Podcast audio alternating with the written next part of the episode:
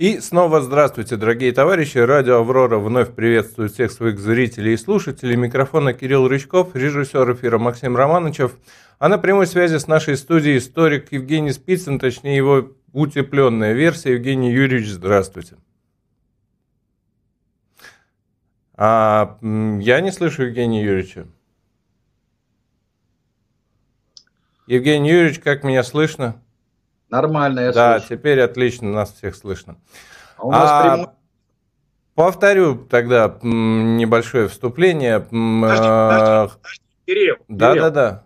У нас прямой эфир или нет? Да, у нас прямой эфир, Евгений Юрьевич. Ну, Надеюсь, мне... это ничего не изменит в наших с вами отношениях.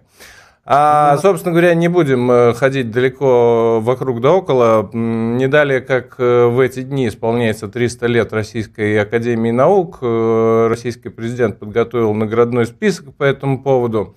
А как историка, как исследователя, как ученого, как педагога, хотел бы спросить вашу точку зрения относительно того, в каком состоянии пребывает Российская Академия Наук сейчас, насколько эта организация действительно способствует развитию этих самых наук, ну и в целом оценку перспектив э, развития в нынешней среде, в нынешнем состоянии российской науки этой организации.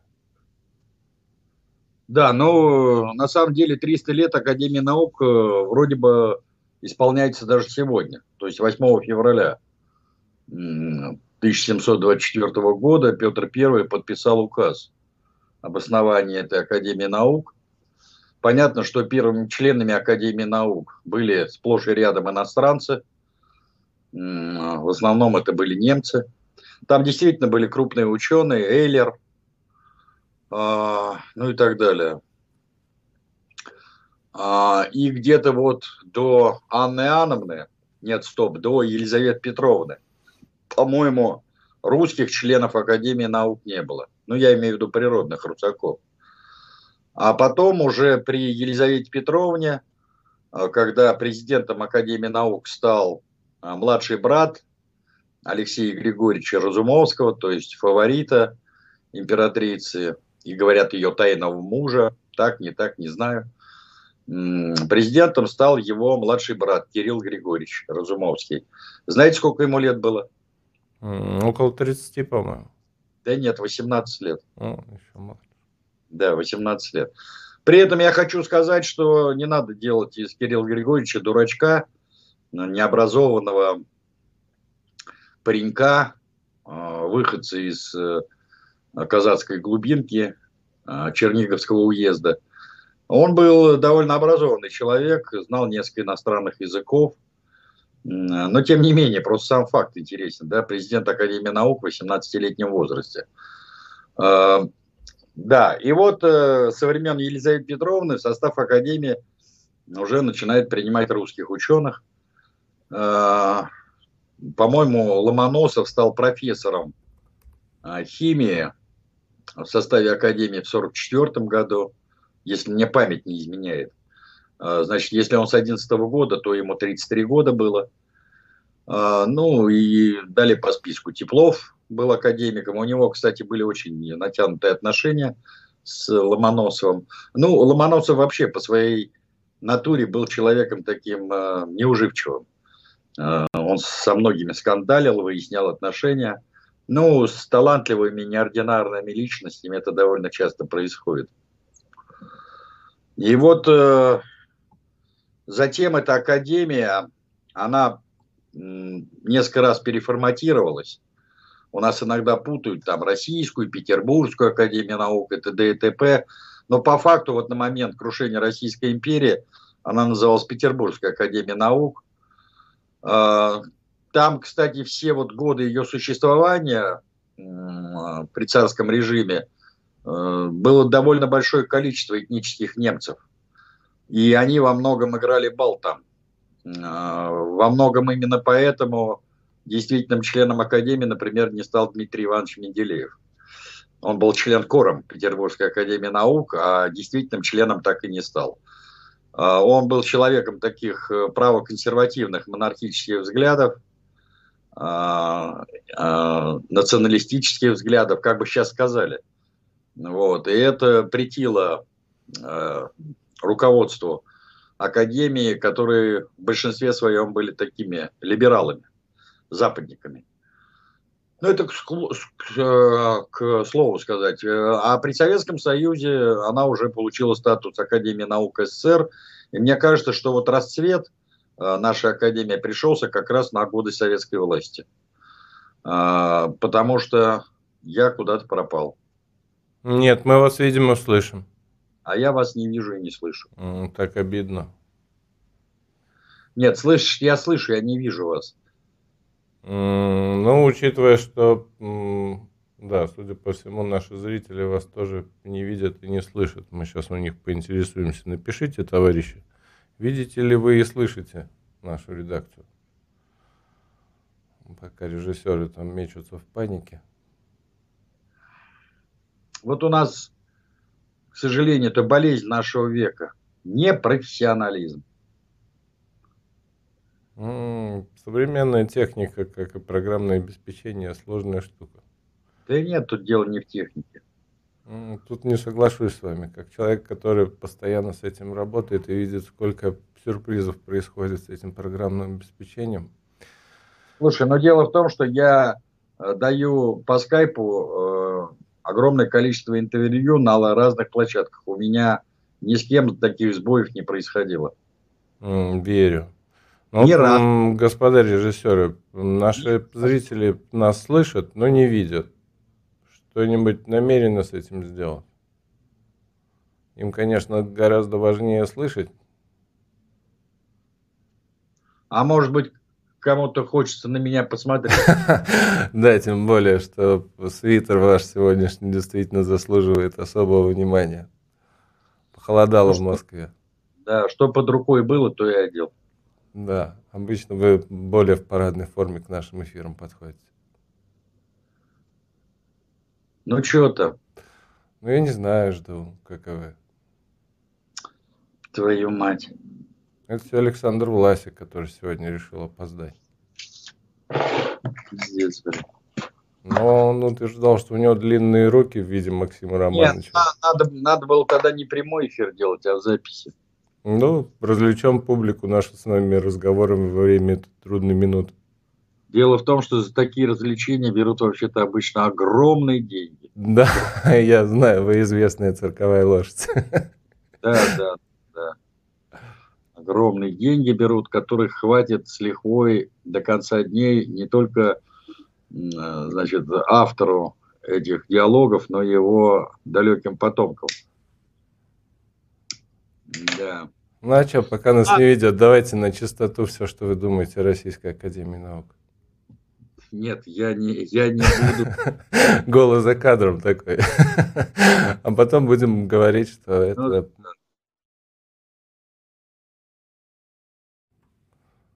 Вы зачем нам звук отключаете? Звук нам не надо отключать. Это последняя наша связь с Землей.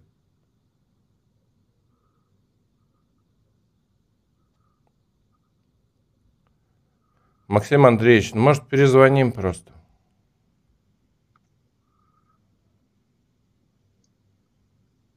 Давай я отключусь, пускай перезвонят. Мне кажется, им не очень нравится эта идея. Давайте перезванивайте. Горе режиссера.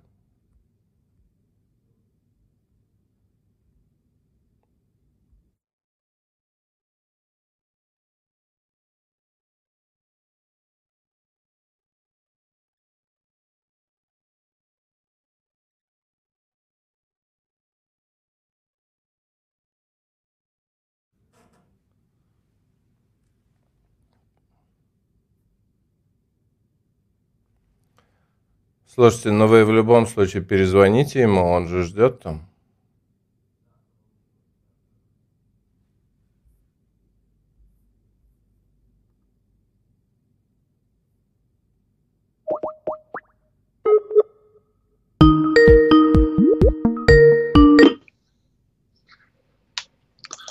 Евгений Алло. Юрьевич, вы в эфире. Слушай, ну, вот такой вот сегодня эфир. Меня видно или нет? Я вижу. Да, и зрители видят. Все, ребята, ахтунг. Выгони их из этой, как из операторской, чтобы они там никуда... Мы на ближайший час в зависимом от них положении. Не могу. Мы будем работать, ладно? Ну, поехали. Евгений Юрьевич, простите, что эти неведомые трудности перебили вас. Ну да, потому что вот так вот это очень нервирует все. Не да дается... понятно. Виновные будут наказаны. Меня достал вот этот непрофессионализм, уже, честно говоря, достал. Я согласен. Меня На всех... тоже. Вот. Если не умеешь, не хочешь делать, уйди лучше. Иди и угдави, что называется. Вот. А, да, так вот, э, во времена Советского Союза, конечно, Академия наук достигла наибольших высот в своем развитии. Это действительно было государство в государстве. Э, сотни э, академических э, институтов по всем отраслям знаний. Причем надо сказать, что государство всегда и при Ленине, и при Сталине, и при Хрущеве, и при Брежневе высказывало особую заботу о развитии науки. Здесь надо отдать должное всем руководителям партии и государства – вкладывались колоссальные деньги, не жалелись в прямом смысле деньги на подготовку кадров, на финансирование различных э, научных проектов, прорывных проектов. Я вот здесь, кстати, недавно закончил писать ту часть своей книги, которая была связана как раз с развитием космической отрасли и исследований. Но просто поражаешься, какое количество документов выходило – причем конкретных документов, эм, я имею в виду постановлений ЦК и правительства прежде всего, и э, какие суммы выделялись на развитие э, космических программ, в том числе и лунной программы. Там в прямом смысле речь шла о десятках, сотнях, миллионах рублей, тогдашних миллионов рублей. Вот. А, и э, надо сказать, что в составе Академии за редчайшим исключением – были действительно выдающиеся ученые во всех отраслях. А, та же физика, химия, я даже сужу вот по отделению истории. А, там действительно были титаны, а, патриархи советской исторической науки, тот же Валентин Лаврентьевич Янин, тот же Борис Александрович Рыбаков. Более того, я хочу сказать, что когда предпринимались попытки протащить в членкор или в действительные члены э, каких-то партийных назначенцев, то Академия, ну, по сути дела, стояла таким не, непробиваемым препоном или непробиваемой стеной на пути а, этих людей. Ну, достаточно вспомнить историю с тем же Трапезниковым. Послушайте, это человек, который был заведующим отделом науки ЦК КПСС. То есть это был самый главный по тарелочкам. Выше всех остальных структур. Министерство высшей школы, министерство, или вернее Государственного комитета по науке, ну и так далее, и так далее. И его академики забаллотировали на выборах в действительные члены. Вы можете себе представить такую ситуацию сейчас, чтобы какого-то чиновника высочайшего ранга не избрали членом Академии. Я себе такого представить сейчас не могу. А советские академики могли это сделать. И им ничего за это не, не было. Понимаете? Вот. Но, к сожалению, вот э, в нынешней ситуации ситуация резко поменялась, резко поменялась. Вот эта коммерциализация, она проникла, увы и ах, и в стены академики. Опять-таки, я сужу это по составу академиков и членкоров э, отделения истории. Просто за некоторых персонажей стыдно, в прямом смысле. Вот. Ну, я не хочу упоминать уже неоднократно мною называемого, непотопляемого Аганыча, так называемые паркетные академики, приложение к должности. Вот он директор какого-то академического института, значит, он обязательно должен быть академиком. Пивоваров Юрий Сергеевич, этот знаменитый поджигатель Инион, который сам в своем интервью одной одесской журналистке заявил о том, что он не историк. И что вообще-то у него докторской по политологии.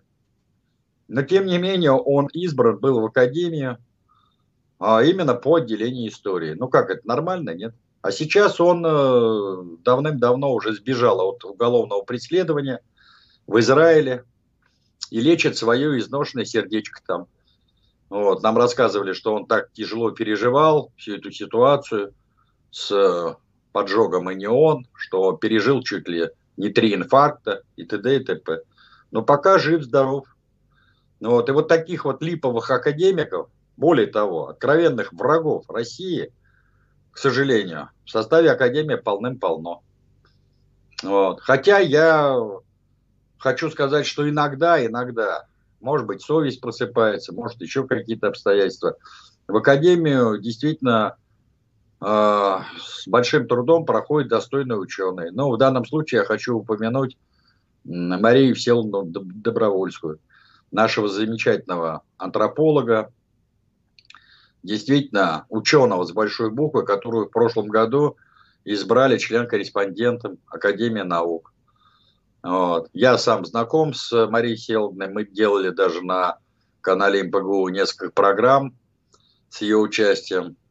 Вот. Замечательный ученый, очень хороший, добропорядочный человек – но, к сожалению, вот таких ученых в Академии становится все меньше и меньше. И плюс здесь надо иметь в виду, что э, еще, по-моему, в 2013 году э, э, ну, произошло фактическое кастрирование Академии, э, потому что она осталась, ну, по сути дела, клубом по интересам. Все реальные рычаги управления академическими институтами – и вообще э, основными направлениями научного развития, они были переданы из э, рук Академии в так называемое ФАНО, Федеральное агентство э, научных организаций. А, как будет дальше развиваться события, мне трудно сказать. Но здесь сами академики виноваты во многом. Винить там государство, чиновников я бы не стал здесь надо ответственность за это разделить пополам. А, опять-таки, вот обращаясь к отделению истории Академии наук, там в свое время, не хочется даже эту фамилию называть, но тем не менее, Аганыч, да, создал, по сути дела, мафиозную группировку, которая протаскивала в Академию всеми правдами и неправдами прямых своих ставленников – Поговаривают, что за это даже платили большие деньги. Так это не так, я не знаю. Я обвинять людей, не зная конкретной ситуации, реальных этих не могу. Но тем не менее, такие слухи упорно ползли и раньше, и сейчас. Вот. Я, конечно, переживаю за состояние Академии наук, вот, потому что это действительно гордость э, э, и э, нашей истории, нашего народа, и нашего государства – и желаю, чтобы все-таки ситуация внутри Академии поправилась, чтобы она действительно стала аккумулятором всего передового и стала центром притяжения действительно крупных выдающихся ученых, которые составили гордость нашей страны и в период Российской империи, и особенно в период Советского Союза. Я все-таки не получил от вас оценку эффективности. Я не ставлю вопрос таким образом, полезна или вредна Академия. Надеюсь, что она все-таки остается полезной. Вопрос вот в коэффициенте этого полезного действия. Да, ну дурацкий вопрос, поэтому я дурацкий вопрос, ответ дам. Спасибо. Я не знаю, я не знаю и не могу знать, и никто не знает об эффективности. Потому что мы не знаем, во-первых, какие конкретно значит, проекты делаются в академических вузах. А я еще раз сказал, что академические вузы выведены из системы Академии наук. Выведены. Ведь э, ученые не сами по себе э, значит, занимаются разработкой каких-то э, общественно важных и государственных задач. Да, есть, конечно, волки-одиночки, которые пишут какие-то научные труды, делают какие-то научные открытия и т.д. и т.п. Но все-таки государственное финансирование, оно дается прежде всего академическим вузам. Если вы возьмете какие-то неокры, то есть научно исследовательские конструкторские разработки, то они выполняются научными учреждениями. Такими научными учреждениями являются Академический институт Академии наук и соответствующие лаборатории. Например, э, у математиков, у физиков, у химиков и т.д. и т.п. Какие они открытия сделали, например, в сфере военно-промышленного комплекса? Насколько эти открытия являются прорывными? Ну, кто же вам об этом скажет? Понимаете, вот о чем идет речь. То же самое касается, например, вопросов биологии или там нанотехнологий. Да, мы слышим, где-то что-то сделано там и так далее, и так далее, что какие-то композитные материалы, понятно, что их не из посылок э, заокеанских берут, разрабатывают эти все композитные материалы в этих самых лабораториях и научных институтах. А, насколько, например, вот процент этих разработок, он велик по отношению к тому, что делают э, в других странах. Я даже не беру в данном случае Западную Европу или Соединенные Штаты. Посмотрите, как рванула вперед э, наука в Азии, особенно в Китае и в Индии. Индия, по сути дела, выходит на передовые позиции по многим научным направлениям во всем мире. Индия, которая каких-то там 70 75 лет назад была колонией Великобритании. Понимаете? Вот о чем идет речь. Поэтому я не могу оценить эффективность работы Академии наук, опять-таки с учетом того, что сейчас все академические вузы, они выведены из-под Академии наук как таковой. Сейчас Академия наук – это только клуб по интересам. Никаких реальных рычагов, по сути дела, управления э, активами, как у нас сейчас принято говорить, у Академии нету. То есть она не руководит, вот реально не руководит своими институтами. Ну, то есть Чубарьян такой свадебный генерал, что ли? Нет. Чубарьян, он э, является научным руководителем Института всеобщей истории Академии наук. И в данном случае э, он выступает как руководитель одного из академических институтов, который входит в структуру ФАНО, а не в структуру Академии наук. И финансирование этого института идет не через Академию наук, а через ФАНО. И какие они там задачи решают в этом институте, как финансируются эти э, значит, программы, вот, каков велик их объем, какие цели и задачи ставятся, мне трудно сказать. Вот о чем речь-то идет. То же самое касается и других э, институтов, например, гуманитарного профиля. Но здесь есть большая разница между институтами гуманитарного профиля, например, физико-математическими науками или естественными науками. Вот, потому что там решаются действительно какие-то важные общегосударственные задачи. Э, понятно, что физики, математики, химики и биологи решают задачи ну, куда более как бы, важные, чем э, представители гуманитарных знаний. Но какие-то задачи, например, написание большой российской энциклопедии, Понятно, что эта задача ставилась многим научным институтам. То, что касалось, например, истории дипломатии, или истории России, или истории зарубежных стран, этим занимались профильные вузы. То есть Институт российской истории, Институт всеобщей истории, Институт славяноведения, вот, Институт э, Африки, Институт Латинской Америки и так далее, и так далее. То, что касалось, например, э, физико-математических, естественных наук, там подключались ученые соответствующих академических вузов. Это что же шло финансирование? То финансирование уже не через Академию наук, а через ФАНО или через какие-то, может быть, фонды, может быть, гранты какие-то. Я не знаю, я не погружен в это. Просто если раньше Академия наук все это аккумулировала, и президент Академии наук это была значимая фигура. Причем, заметьте, в годы советской власти президентом Академии наук становились действительно выдающиеся, общепризнанные авторитеты. Но один Мстислав Селч Келдыш чего стоит? Это гениальный ученый, пользовавшийся колоссальным уважением и у всего советского народа, и у высшего руководства. Понимаете? Он никогда не ходил, знаете, как на, на цирлах и на цыпочках, и не клянчил денежки. Это к нему приходили и благодарили. Я вот сейчас, кстати, пишу заключительную часть своей книги, слава тебе Господи. А, так вот, когда Брежнев с этим с Косыгином пришли к власти в результате Октябрьского пленума 1964 года, то буквально через два месяца, в декабре того же 1964 года, Келдыш направил Косыгину по его запросу доклад, который был составлен несколькими академическими вузами, в том числе Институтом экономики Академии наук, и сопроводительную записку, свою сопроводительную записку.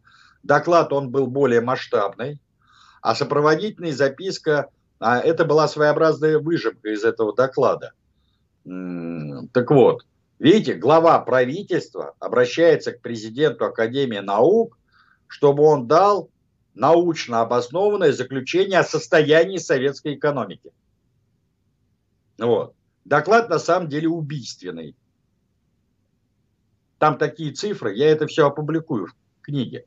Почему это важно? Дело в том, что это, о существовании этого доклада до 2020 года никто не подозревал. Впервые этот доклад обнаружил один парень. Э, он выходец из Советского Союза, но он э, давным-давно уже гражданин США. Я не знаю, как он добыл этот доклад, кто его допустил до архива. А этот доклад хранится в архиве Академии наук. Вполне возможно, тоже за бабки. Он, короче, скопировал этот доклад и увез его в Америку и не публиковал здесь. И впервые этот доклад опубликовал Алексей Сафонов. Это вот наш молодой экономист, талантливый парень в 2020 году. И вот э, он опубликовал его на одном из своих ресурсов. Ну, понятно, что этот ресурс, ну, совсем как бы крошечный. А вот в этом, вернее, в прошлом году, в 23 году, его уже на страницах своей книги частично опубликовал, ну там совсем немного, выжимка, а, уже опубликовал Николай Митрохин. Это историк, выпускник э, историко-архивного института, который в свое время там защищал диссертацию по истории э, так называемой русской партии внутри КПСС. А, и он э, лет 10 назад, а может даже больше, эмигрировал за границу по-моему, сейчас он живет на территории Германии. По-моему, я тоже не буду врать. И он, кстати, вывез туда, на территорию Германии, так называемый архив Митрохина. А, опять-таки вопрос, насколько этот архив достоверен. Какие-то документы, да, там достоверны. Какие-то документы, вполне возможно, что это сработанные фальшивки. Но опять-таки, я не утверждаю это. Но Э, он э, публиковал время от времени э, источники из этого архива. Там есть такие убийственные свидетельства. Ну, например, то, что касается Яковлева. Его записок, антисемитских записок второй половины 60-х годов, когда он был верным шелепинцем. Когда он еще не был архитектором Горбачевской перестройки. Вот. Это он уже после десятилетнего пребывания в Канаде переобулся в воздухе, стал либералом до мозга костей. А до этого он был таким правоверным сталинистом и антисемитом. Вот. И э, вот сейчас он в 23 году выпустил двухтомник, посвященный как раз истории советской экономики.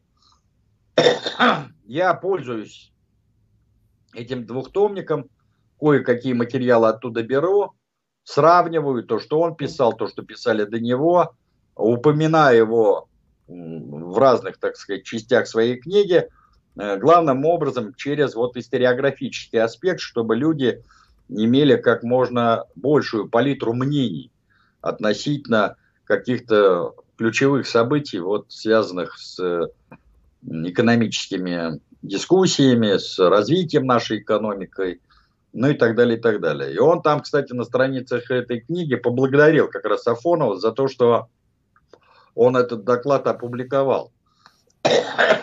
Но там действительно убийственные, просто вот нам говорят, а вот чего, вот Хрущев. Слушайте, Хрущев своим наследникам оставил такое наследство.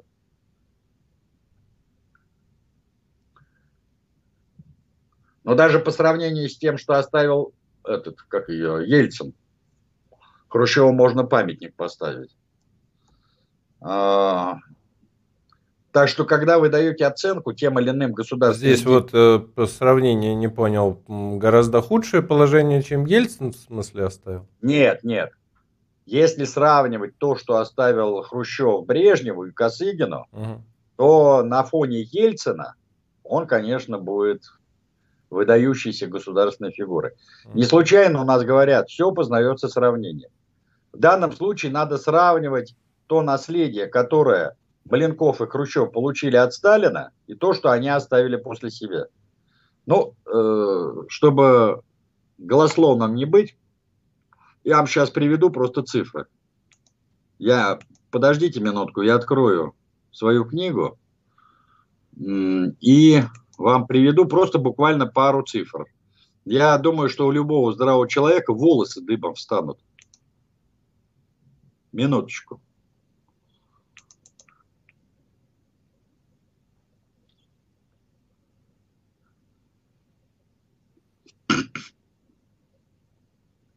Так, не тот открыл. Вот. Да что ж то... А, вот. Истоки Косыгинской реформы. Вот у меня тут главка. И вот я прям зачитаю, что тут написано. Келдыш пишет э, Косыгину, это декабрь 1964 года. В докладе устанавливается, что при выполнении ряда важнейших показателей семилетнего плана – а я напомню, что на внеочередном 21-м а, партийном съезде, который состоялся в 1959 году, э, неожиданно шестилетка была заменена, э, прошу прощения, шестая пятилетка была заменена на семилетку. Так вот, это получается 59-65 год. Так вот, устанавливает, что при выполнении ряда важнейших показателей семилетнего плана по развитию промышленного производства – в экономической жизни страны за последние годы имеет место ряд серьезных отрицательных явлений, которые в целом выражаются в замедлении темпов экономического развития и снижении экономической эффективности общественного производства. Об этом свидетельствуют следующие сводные данные, характеризующие темпы экономического развития в процентах. Ну, например, национальный доход за 54-58 год 11%, а за 61-63 5,6%. То есть почти ровно в два раза упало. Промышленности, э, значит, за 54-58 11,4, а в 61-63 9,0. При этом, э, если группа отрасли А то есть базовые отрасли промышленности, в том числе и ВПК, сократилась примерно на 2%, то группа отраслей Б, то есть ширпотреб, с 9,3 до 6,5. Сельское хозяйство здесь вообще просто аут. Значит, в 1954-1958 годах сельское хозяйство 8,6%, в 59-63 0 в 61-м, 63-м – ноль. Вы представляете? Распиаренная целинная эпопея, она не просто не дала никакого эффекта, она просто привела к краху аграрного производства в стране. Капитальные вложения, то есть инвестиции. То, что Сталин, Струмилин, Варга и другие выдающиеся экономисты считали двигателем экономического прогресса. Значит, в 54-58 годах 15%, а в 61-63 4%. Почти в 4 раза сокращение. Теперь, вот общей площади жилищ. Я вам цитирую, как написано в этой справке. Это вот опять, это рушит все устоявшиеся догмы и штампы о хрущевской строительной политике. Что он, дескать, переселил миллионы и миллионы людей. Да, переселил. Только когда и куда? Значит, в 54-58 годах 18,2, в 61-63 минус 2,2. Даже не 0. Еще хуже, чем в сельском хозяйстве. Доходы на душу населения в 54-58 выросли в 6,2, а уже в 61-63 только в 2,3. В три раза падение. Это я вам только некоторые цифры считаю. Про производительность труда в промышленности, в сельском хозяйстве, ну и так далее, и так далее. Там просто убийственные цифры. Убийственные. Они практически полностью коллерируются с тем, значит, что было в докладе Шелепина-Полянского, а, который не прозвучал на Октябрьском пленуме ЦК. То есть, видимо, они тоже получали какую-то информацию, может быть, даже от того же Шелепина, по такому же запросу. Тем более, что Шелепин возглавлял э, с ноября 1962 года э, комитет, вот этот знаменитый, комитет э, государственного партийного контроля, ЦК КПСС и Совета министров. И он мог получать от любых э, государственных органов, общественных организаций по своим запросам любую информацию – вот. Это опять-таки коллерируется с тем, о чем мне говорил Виктор Николаевич Миронов в одной из последних программ, когда рассказывал, что а, еще осенью 62 года его отец э, Николай Романович Миронов, который тогда был заведующим отделом административных органов, по приглашению Фрола Романовича Козлова поехал в Спас-Клепики Рязанской области в охотничье хозяйство – но не поохотиться, а поговорить. И вот там Козлов Миронову показал все вот эти цифры еще в 62 году и сказал, что Советский Союз ждет катастрофы в экономике. Хрущева надо немедленно снимать. Но, как известно, в апреле 63 года у Фрол Романовича случился инсульт. Вот. И он этот инсульт, по сути дела, и свел его в могилу. Там еще добавился инфаркт, ну и так далее, и так далее. И в январе 65 года он умрет. Почему, собственно говоря, Брежнев и стал первым секретарем? Потому что и его а, именно из-за этого перевели э, в ЦК, опять вернули на должность секретаря ЦК. Туда же, в Москву, из Киева приехал Подгорный. И те функции, которые выполнял Козлов, Хрущев разделил между Подгорным и Брежневым. И вот они в таком состоянии находились вплоть до э, отставки Хрущева. И потом вот э, на Октябрьском пленуме уже было принято решение сделать именно Брежнева первым секретарем, как, кстати, временную фигуру. Тогда никто не предполагал, что Брежнев на этой должности задержится. Причем я читал документы, что предварительно э, было принято решение так, что когда Хрущева отстранят от власти, то будет официально учрежден пост второго секретаря, первым секретарем будет Брежнев, вторым секретарем Подгорный, и главой правительства будет Косыгин. То есть, по сути дела, будет официально закреплен триумвират, правящий триумвират. То есть никому не дадут э, тех властных полномочий, которые были в свое время у Сталина и у самого Хрущева, который был одновременно и лидером партии, и главой правительства, то есть главой исполнительной власти. Понимаете? А. а то нам начинает рассказывать, там, какой Хрущев, это. все познается в сравнении, это понятно, да. По сравнению с Брежневым, ну, прям гигантские темпы роста советской экономики. А по сравнению с тем, что тебе досталось в наследство, я же там специально вот показываю все вот это десятилетие, так называемое великое десятилетие, о котором нам расцвестели уши в годы Горбачевской перестройки, да и потом – вот, золотая десятилетка, как у нас либералы выражались, хрущевского правления. Ну вот. Ну и так далее. Так. Весь период этой десятилетки прям шло сознательное вредительское разрушение основных столпов сталинской экономической модели, которые на протяжении четверти века, вы только вдумайтесь, четверти века э, давали ежегодный прирост национального дохода совокупного, причем не на бумажках, а в реальных штуках. Почти 14% в год. Ну, если быть точным, 13,8%. Каждый год советская экономика росла на 13,8%. Каждый божий год. И потом мы вот скатились к тому, что у нас в 61-м, 63-м и 59-м, 62-м по сельскому хозяйству, во! А численность населения-то за этот период как выросла? Сколько ртов-то появилось новых? Вот отсюда у нас возникли проблемы и с потребительским рынком, и с продовольственным рынком. И все это накапливалось как снежный ком. Потому что выход из э, того наследства, которое оставил Хрущев, стали искать не на путях возвращения к тому, что сломал Никита Сергеевич, а на путях той самой конвергенции, соединения лучшего из двух систем. Это была замануха, такая морковка для ослика.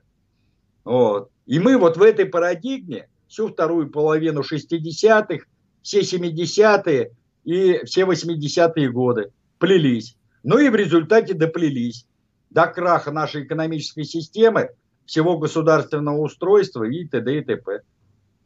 И если вот так по большому брать, то вот те события, которые сейчас происходят на постсоветском пространстве, гибель тысячи тысяч наших людей, граждан э, бывшей единой страны, это вот закладывается. Да, да, доплелись.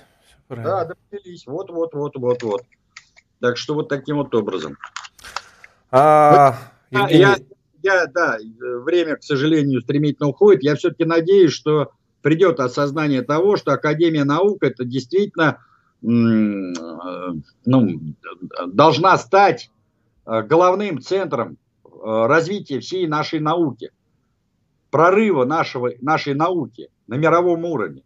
Сейчас э, степень ну, наших, условно говоря, открытий в мировом масштабе снизился в разы, если не в десятки раз. А Советский Союз, кстати, по количеству научных работников занимал первое место в мире. Самая читающая, самая образованная страна в мире. Это все дала советская власть, это дали большевики. Но, к сожалению, да, я согласен, что в брежневские времена понасоздавали ненужных НИИ, вот, там сидели эти так называемые научные работники, вязали э, шапочки, носочки и все такое прочее ездили на картошку. Опять-таки, к вопросу о картошке. Вот я, я же все это, я же, я же историк, исследователь. Что произошло? В 1969 году принимается на третьем всесоюзном съезде колхозов новый устав примерной сельхозартели. Второй, э, вернее, до этого примерный устав принимался на втором всероссийском съезде, всесоюзном съезде колхозников в 1935 году. А это спустя почти 35 лет. Принимается новый устав. Все замечательно там, все это, это, это, это. И один там пунктик есть, который, по сути дела, похоронил советское сельское хозяйство. Знаете, как этот пунктик звучал? Как? Установить работникам колхозов, как и работникам совхозов и всех промышленных предприятий, гарантированное ежемесячное вознаграждение в форме заработной платы. Все. Подписали смертный приговор колхозному производству. Все перестали работать? Конечно. Конечно. Поэтому каждую осень на поля нашей Родины, на картошку выезжали сотни тысяч, если не миллионы студентов, тех самых научных работников, ну и т.д. и т.п. Потому что в, э, в сталинской системе все было разумно, все было по уму, что называется. Колхозники получали за свой труд в общественном производстве, не у себя в огородике, размеры которых, кстати, были от полгектара до полутора гектаров. Приусадебный участок советского колхозника был именно таким, не 6 соток, от полгектара до полутора гектаров земли. Приусадебный участок – там можно было сажать все, что хочешь, в таких, э, значит, объемах. Было бы желание, что не только тебе на прокорм и всей твоей семье, но и на рынок хватало вот так вот, выше крыши. Сталин прекрасно понимал психологию крестьянина, русского крестьянина. Ему для прокорма нужны там 2, 3, ну 5 соток. Все остальное это то, что он производит на рынок. То, что можно было либо на самом колхозном рынке продавать, либо сдавать через э, промкооперацию или потребкооперацию. Тебе заранее приезжали и говорили, что мы у тебя купим там 100 килограмм лука или 100 килограмм моркови по такой-то твердой цене и так далее. Он знал, что он производит. И действительно приезжали из этой потребкооперации вот, и покупали это все. Но, но при этом, при этом был установлен минимум трудодней, и э, оплата этих минимумов трудодней, она осуществлялась только по итогам года. Вот колхоз должен был сдать в госрезерв столько-то, заложить на семенной фонд столько-то, т-т-т-т-т-т, и вот то, что оставалось, вот это потом делилось э, в соответствии с трудоднями на каждую э, семью колхозника. Тогда у колхозника был не то, что стимул, а была необходимость трудиться. Вот в чем дело. Он не, не улынивал. Он у себя трудился, но он трудился и на общественном производстве. При этом я замечу, что в результате механизации и электрификации села средняя продолжительность труда колхозника и у себя на поле, и на колхозном поле сократилась с 18,5 часов до 10,5 часов. То есть почти в два раза. Вот в чем дело. А здесь установили им э, этот, э, гарантированную заработную плату. Пусть, может, и небольшую, но главное гарантированную, ежемесячную. И нахер ему нужно это общественное производство. Колхознику. Психологию же вы поймите. Он получает 100 рублей как член колхоза. А остальные 200 или 300, или сколько там, или 50, он у себя заработает на своем огородике. Он вырастет там картошечку, морковочку, клубничку и все такое прочее. Либо сдаст в потребкооперацию по э, чуть заниженной, но железной, железобетонной цене. Либо, если он хочет поспекулировать, он поедет на колхозный рынок. При этом заметьте, что при Сталине цены на колхозном рынке и в государственной торговле, они примерно были одного уровня. А Хрущев провел свою реформу под видом деноминации, провел на самом деле девальвацию рубля. Именно для этого задумывалась эта реформа чтобы опустить э, рубль по отношению к доллару. Чтобы он стоил уже не 4 рубля в старом исчислении или 40 копеек в новом, а 9 рублей в старом или в новом 90 копеек. С тем, чтобы гнать нефть за рубеж. Понимаете? И что произошло? В государственной торговле цены действительно были деминированы э, в 10 раз, а на рынке почесали себе репу говорят, а мы что, дураки что ли? Давай-ка воспользуемся ситуацией, и не будем в 10 раз. Да, снизим, ну в 4, там, ну в 5. И в результате получилось, что мясо э, в государственной торговле, ну, условно говоря, стоит 2,5, а на рынке 5 рублей. Директора государственных магазинов подумали, ё, слушай, открылись шикарные возможности бабла заработать. А как? А мы сейчас государственной торговле мясо перекинем на рынок. Они там по 5 рублей торгуют мы, значит, два с половиной положим за выполнение плана, рублик себе любимым, а остальное колхозникам. Вот они так бабло и поделили, и получалось. Приходит труженик после труд, э, рабочего дня в магазин, а в магазине нету мяса, кости лежат для собак. И, ну, что делать-то? Ну, вот. Побежали на рынок, купили мясо. Только уже не по два с половиной, а по пять рублей. Ну и началась тотальная коррупция в государственной торговле. Мафия целая выросла. Кто это сделал? Никита Сергеевич. Понятно, что это все создавалось не одним днем, а при Брежневе это расцвело, расцвело уже пышным цветом.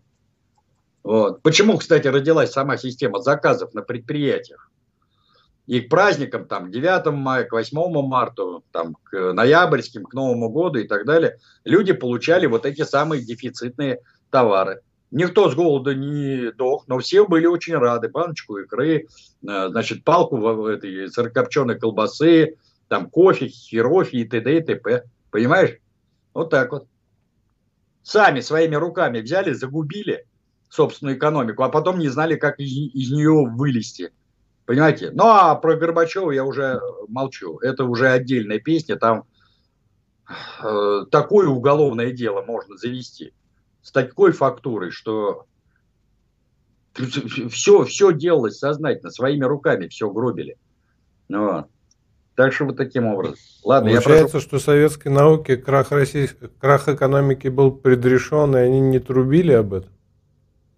Как не трубили? Вот я тебе только что привел. ну, доклад, о котором мало кто знает и в настоящие дни. А должны были по-хорошему знать бы все и в советское время. Не, ну слушай, э, чтобы у людей вообще руки опустились, что ли? Ты чего? Нет, чтобы руки наоборот подняли, что надо что-то делать, надо что-то менять. Ой, слушай, ты меня под, под статью-то не это, как ее. А че? Да, ничего.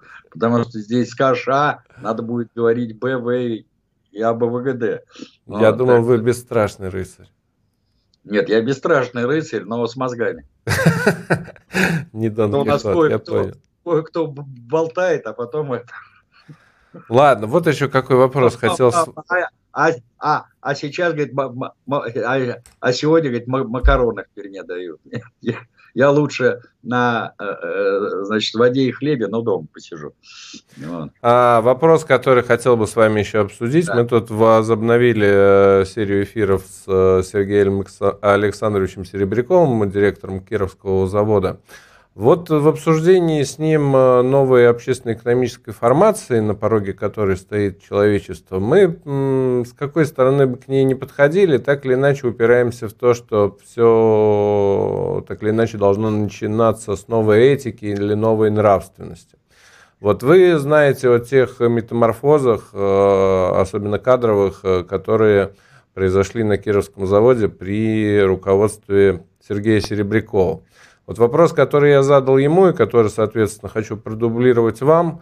Вот насколько, как вы считаете, работодатель вот в лице такого собирательного Серебрякова может быть источником этой самой новой нравственности и, соответственно, если это возможно, насколько этот опыт, как вы считаете, естественно, а, возможно мультиплицировать, ну, соответственно, на все наше Богом хранимое Отечество – дабы совершить, э, ну, так называемую революцию снизу?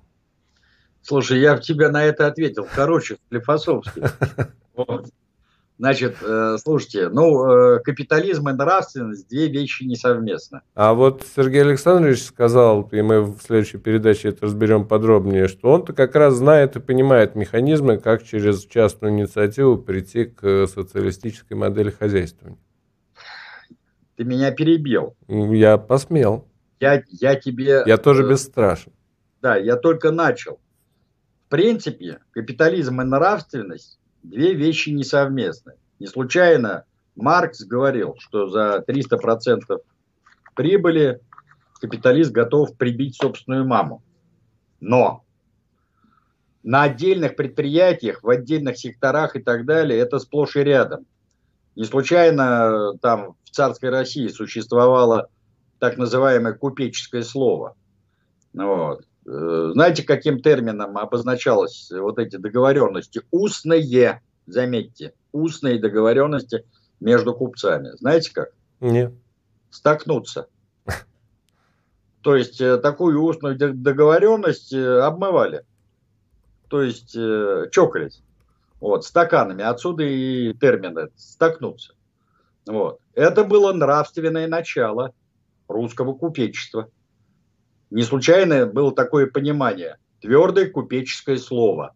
И человек, который не держал своего слова, он становился просто не рукопожатым в своей среде. Вот.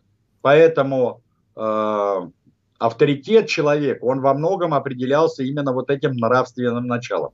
Хотя при этом Островский наш знаменитый драматург, который, э, что называется, препарировал все это купечество э, до, на, наизнанку, он их не случайно, знаешь, как называл, нет? Нет. Кровопийственных дел мастерах. Вот, понимаете, вот такие вот, вот, вот, вот такие метаморфозы. Значит, я, когда познакомился с Сергеем Александровичем, вот в сентябре прошлого года, вот когда мы ездили, угу он для меня вообще предстал ну, целым космосом, потому что я впервые столкнулся с э, человеком, который находится на таком посту, и у которого в голове... Э, Грандиозный э, философский потенциал у человека. Да, да, да, да, да. Причем он такой, знаешь, как э, он э, практический потенциал, он не отвлеченный. Вот это. Да, и, да, да, да, да, абсолютно да, практик в том, что он делает. говорит правильно. Говорит. Но у меня большой вопрос. А каков процент у нас руководителей предприятий, вот его уровня, именно с такими мозгами? К сожалению, увы, ах, очень небольшой, очень небольшой. И потом, э, вот э, можно ли мультиплицировать, то есть, ну, по-русски говоря, распространить как можно шире вот этот вот его опыт и вот это понимание его, того, что должно происходить. В принципе, нет ничего невозможного. Да но... это же риторический вопрос, конечно, возможно. Вопрос только, да, да но, извините. Но. И вот здесь большое но состоит в том, что даже в так называемой рыночной или квазирыночной экономике никакой безграничной свободы отдельных предприятий, отдельных руководителей нету. Тебя всегда возьмут за жабры. Либо государственные органы в лице разных структур, либо каких-то управляющих министерств отраслевых, либо э, правоохранительных органов. Потому что накопать на любого руководителя нарушение законодательства – нецелевого использования средств, э, значит, превышение должностных полномочий и т.д. и т.п. Это проще пареной репы, понимаете? Вот. И если ты будешь в тренде, то ты будешь на коне. Я имею в виду в тренде государственной, общегосударственной политики. Ну, а вообще эти... Серебряков не говорил о том, чтобы ему кто-то как-то мешал с э, кадровой политикой. Слушайте, давайте так. Вот у Серебрякова, например, сложились определенные отношения и с городскими властями, и с правоохранительными органами, и т.д. и т.п. Поэтому его не трогают, ну, условно говоря. Возьмите любой другой регион, там у такого же директора, такого же завода, все будет хорошо. А вот отношения, например, с властями, я опять-таки утрирую, не, сложат, не сложится. И у него начнутся огромные проблемы. Я вот к чему говорю. Я вот что хочу. Вы, вы-то говорите о мультипликации, то есть о расширении. Это все очень вот э, конкретно. То есть вот говорить о том, что вот возьми э, вот эти принципы э, серебряковские, распространи на все аналогичные заводы и регионы, и, значит, все пойдет как по маслу, и вот это количество перерастет в качество и даст нам революцию. Ну, да, да. Да, в производстве. А я вам еще раз говорю, гладко было на бумаге, да забыли про овраги. Поэтому здесь речь не о каждом конкретном производстве. Вот в чем дело-то, поймите. Мультиплицировать-то можно. А тут будет во многом все определяться. Идеология государства, государственной политики. Ну, иными словами, если я вас правильно понимаю, без направляющей и руководящей роли партии в таких вопросах никак. Да, никак, да. Потому что сегодня будет задан один тренд, условно говоря, на создание суверенной экономики. Ну, я условно говорю. Да, да, я понимаю. А завтра будет на 100 градусов перевернут и скажешь, нет, нет, мы участвуем в мировом разделении труда, хватит тут выдумывать велосипеды, давайте-ка стройными рядами, пока мы, пока мы э, значит, не опоздали занять какие-то наши ниши в мировом рынке, даже пускай в качестве сырьевого придатка. А, вот. Быстренько, значит, э, повернем курс на 180 градусов и двинемся туда. И от всех вот этих благих пожеланий, ну, понятно, да, вымощена дорога в ад. Вот о чем речь идет. Хотя, я понимаю, и самого Серебрякова, у него душа болит, он человек очень неравнодушный. Вот. И потом он настоящий патриот, хозяйственник, администратор хороший. Я еще раз хочу сказать, что вот я когда был там на заводе, сейчас вот я знаю, туда ездил Зюганов с этим, с Харитоновым и с Афонином. Вот. Я не разговаривал, правда, ни с кем из них, но я думаю, то, что они уже, они же там не первый раз были, но они, естественно, под впечатлением, они не зря туда поехали. Но при этом, при всем, я желаю, чтобы вот таких директоров, вот как Серебряков, у нас становилось все больше и больше. Вот, кстати, если бы он у себя на заводе организовал бы какие-то курсы, вот управленческие курсы, для молодых, неравнодушных людей, а, это бы было одним из реальных механизмов вот той самой мультипликации. Понимаете? Чтобы они воочию все это пощупали, чтобы они прониклись, то есть чтобы они не какие-то поверхностные, знаешь, те лекции прочитали там на каких-то курсах повышения, ты экзамен сдал и получил курочку. Вот. Это все будет это для отчета, для галочки. А вот если действительно там организовать какие-то курсы, вот для э, людей, которые горят желанием, которые заражены не только интересами своего кармана, но и развития страны и т.д. и т.п., и они воочию, на практике, вот что называется, вот на ощупь все это познали и впитали, и это стало э, одним из элементов их сознания, тогда да, понимаете? И если вот эта вот мультипликация будет проходить вот таким образом, ну сколько на это надо время? Вот еще о чем речь. Понимаете, где мы возьмем кадры? Потому что у нас проблема, кстати, прежде всего с инженерными кадрами, с технологами, с управленцами. У нас-то сейчас как выстроена система управления? А давайте поучаствуем в каком-то конкурсе. Э, лидеры России, или как он там называется – ну вот. Ответим на какие-то анкетки и пройдем какие-то тесты. Причем они, мне вот до сих пор приходит это предложение поучаствовать там уже чуть ли не девятый или десятый конкурс. Но я, естественно, это все удаляю. Я даже по возрасту не подхожу. Просто это получилось так, что мой один из моих учеников решил поучаствовать в этом конкурсе и прислал мне анкету. Говорит, Евгений Юрьевич, я ни хера тут ничего не понимаю. Вы, говорит, не могли бы заполнить эту анкетку, а я отправлю типа как будто я. Но я им быстренько заполнил. Вот, и он там какой-то этап прошел, какой-то этап прошел.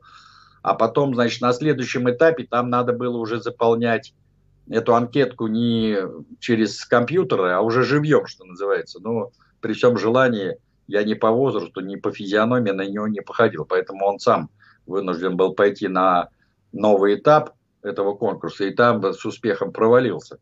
Так что вот таким образом. Но вот сам, сам принцип отбора руководящих управленческих административных кадров вот по этой системе. Ну, это идет прямой противоречие с тем, о чем говорит Серебряков.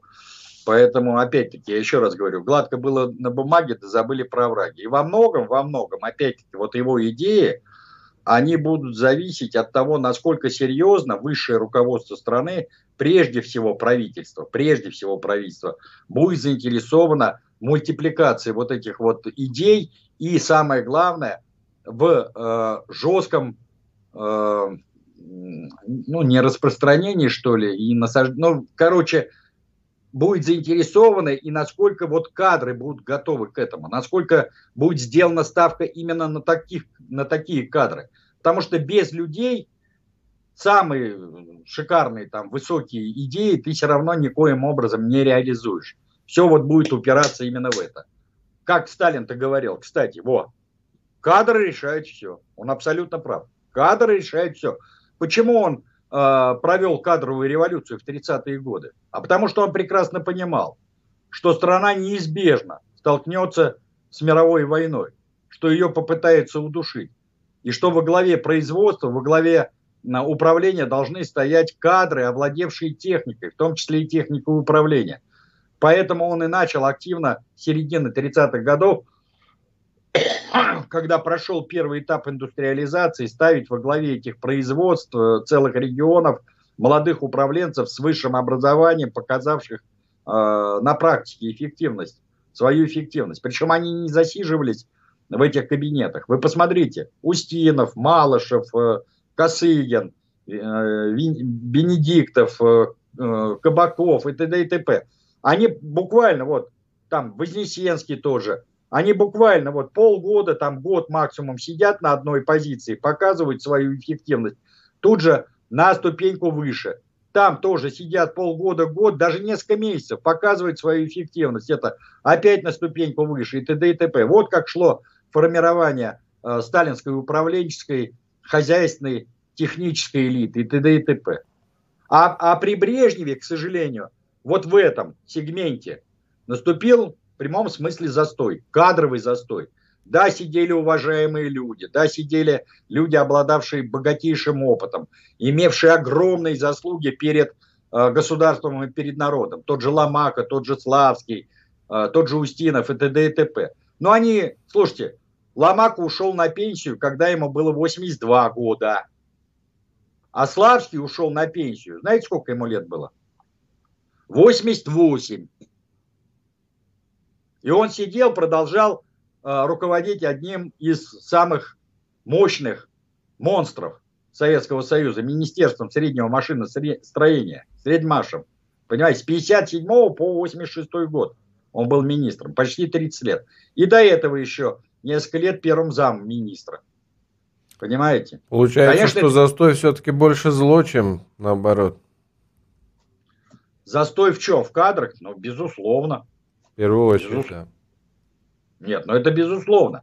Нет, но у нас-то этим термином понятно. Это же чисто политический конструкт был во времена Горбачева. Ему надо было списать неудачи своей политики, ускорения, а потом и перестройки на своего предшественника по известному письму, да?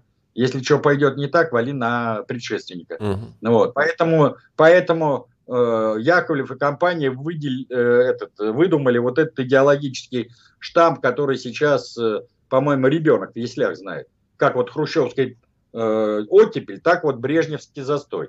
Но надо каким-то образом это. Я вот немножко попытался вот эту хрущевскую э, оттепель, значит, э, слякоть окунуть. Ну, сейчас потихоньку, полегоньку Э, термин, придуманный мною, вот, он э, занимает, так сказать, позиции вот э, в общественном сознании. Я знаю, что и этот термин очень нравится Фурсову, да и не только Фурсову, там Гере Артамонову тоже, он вообще мне говорил, старик, это гениально. Но словосочетание это действительно удачное попалось. Да, удачное, да. Так, да. мы должны с вами прорекламировать ваш новый канал с экзотическим названием.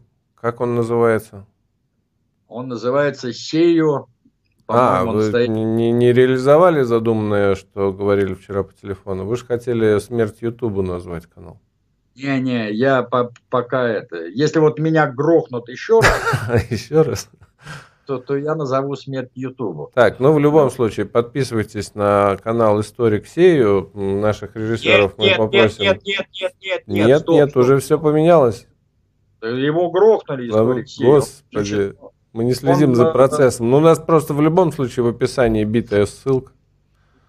Нет, нет, там э, новый. Он называется сейчас э, Сею, э, по-моему, настоящую или правдивую историю. Вот так что ли.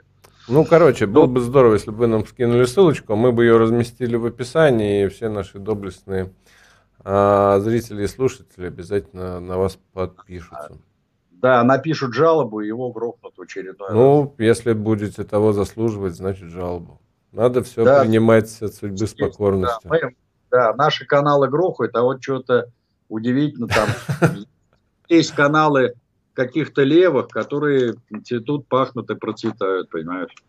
Вот, удивительно что-то, что-то удивительно. Меня терзают смутные сомнения, как говорил этот э, Иван Васильевич э, Шурику. Да, На прямой меня... связи с нашей студией был историк Евгений Спицын, которого мы, как и всегда, благодарим за свет просвещения. Евгений Юрьевич, большое спасибо, что нашли время. Не сдаемся, держимся вместе, классовая борьба продолжается. Спасибо.